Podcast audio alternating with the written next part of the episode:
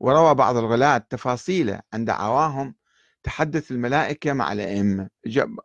قاموا يشرحون أكثر بعد يجيبون. وحاولوا أن يجيبوا على تساؤلات بعض الشيعة الرافضين لها. قسم كبير من الشيعة قال شنو الكلام هذا؟ مو مقبول هذا مو معقول. واحتمالهم كون ما يدعي المحدث سماعه قالوا إذا هذا الكلام صحيح. الإمام الصادق يقول أنا محدث فمحتمل هذا الشيطان دي يوحي له. وكيف يعرف بأنه ملك؟ ومدى يشوفه مثلا. فرووا عن أبي عبد الله أنه قال يعطى السكينة والوقار حتى يعلم أنه, أنه كلام ملك. من يقول لك لا؟ من يقدر يناقش. كل أحد ما يقدر يرد ويناقش. كما أجابوا عن تساؤلات أخرى بتفوق علم الأئمة على علم النبي. إن صحت دعوى التحدث إذا الملائكة يحدثون الأئمة باستمرار فراح يجيبون علم جديد النبي ما كان عنده ذاك العلم. وحاولوا أن يحلوا ذلك الإشكال بالقول شلون صارت تصير أعلم من النبي؟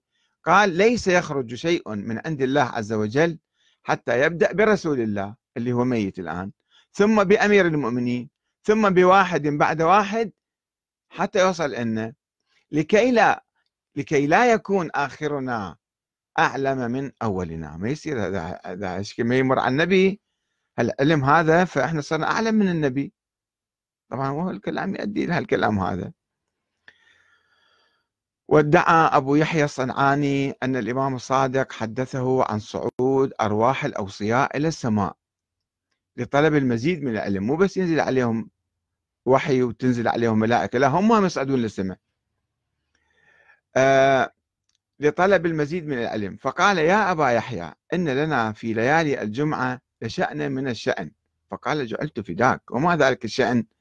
قال يؤذن لأرواح الأنبياء الموتى وأرواح الأوصياء الموتى وروح الوصي الذي بين ظهرانيكم اللي هو أنا مثلا يعرج بها إلى السماء حتى توافي عرش ربها فتطوف به أسبوعا يعني سبع مرات. وتصلي عند كل قائمة من قوائم العرش ركعتين ثم ترد إلى الأبدان التي كانت فيها.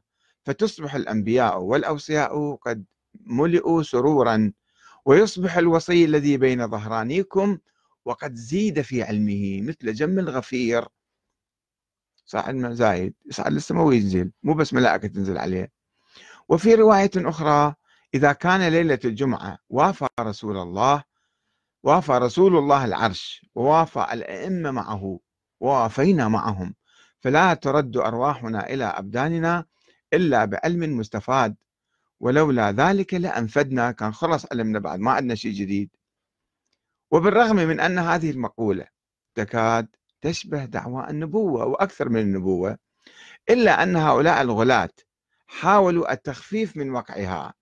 فنقلوا عن الإمام الصادق أنه قال الأئمة بمنزلة رسول الله إلا أنهم ليسوا بأنبياء ولا يحل لهم من النساء ما يحل للنبي النبي كان مفتوح عنده.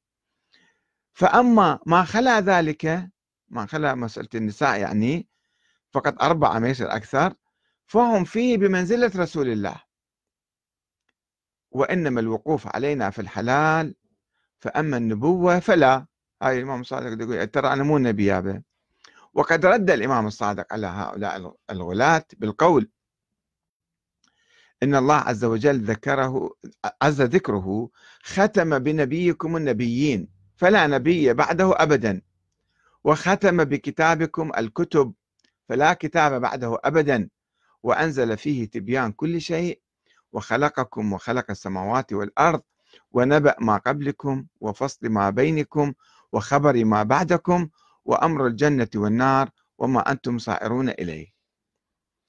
زين هسه خلي هذا الحديث الأخير ينفي هالأشياء ذني بس الأحاديث مال الغلاة اللي هي منتشرة ترى الآن منتشرة عند حتى بعض المراجع.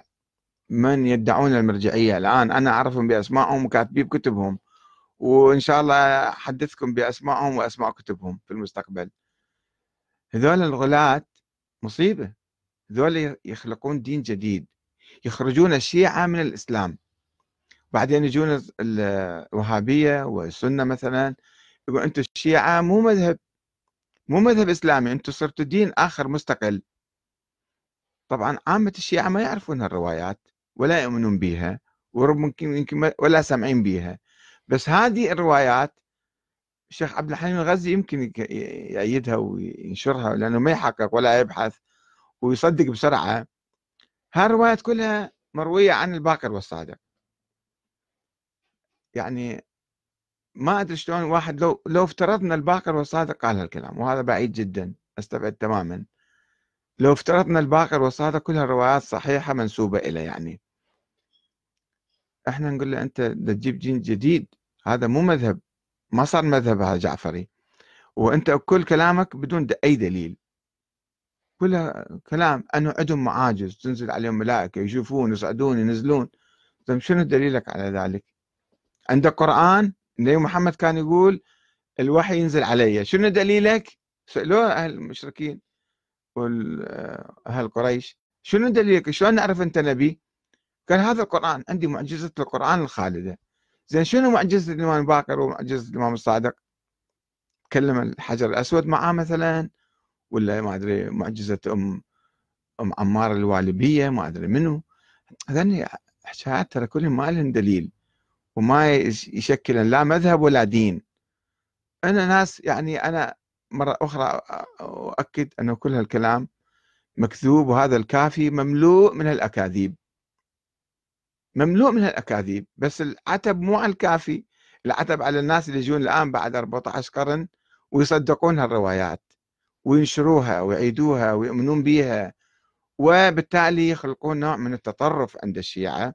وهذا التطرف يخرج الشيعة يقسم الأمة الإسلامية ويخرج الشيعة عن الإسلام وبالتالي يعطي مادة بيد المتطرفين والدواعش لكي يجون ويقتلون الشيعة ويكفروهم ويقولون أنتم آه، دمكم حلال ونسوانكم حلال وأنتم صرتوا كفار ومشركين. طبعا هذا ما يصير مو يجوز.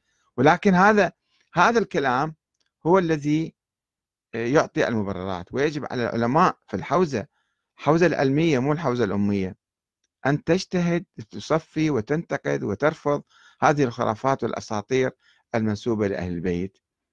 والسلام عليكم ورحمة الله وبركاته.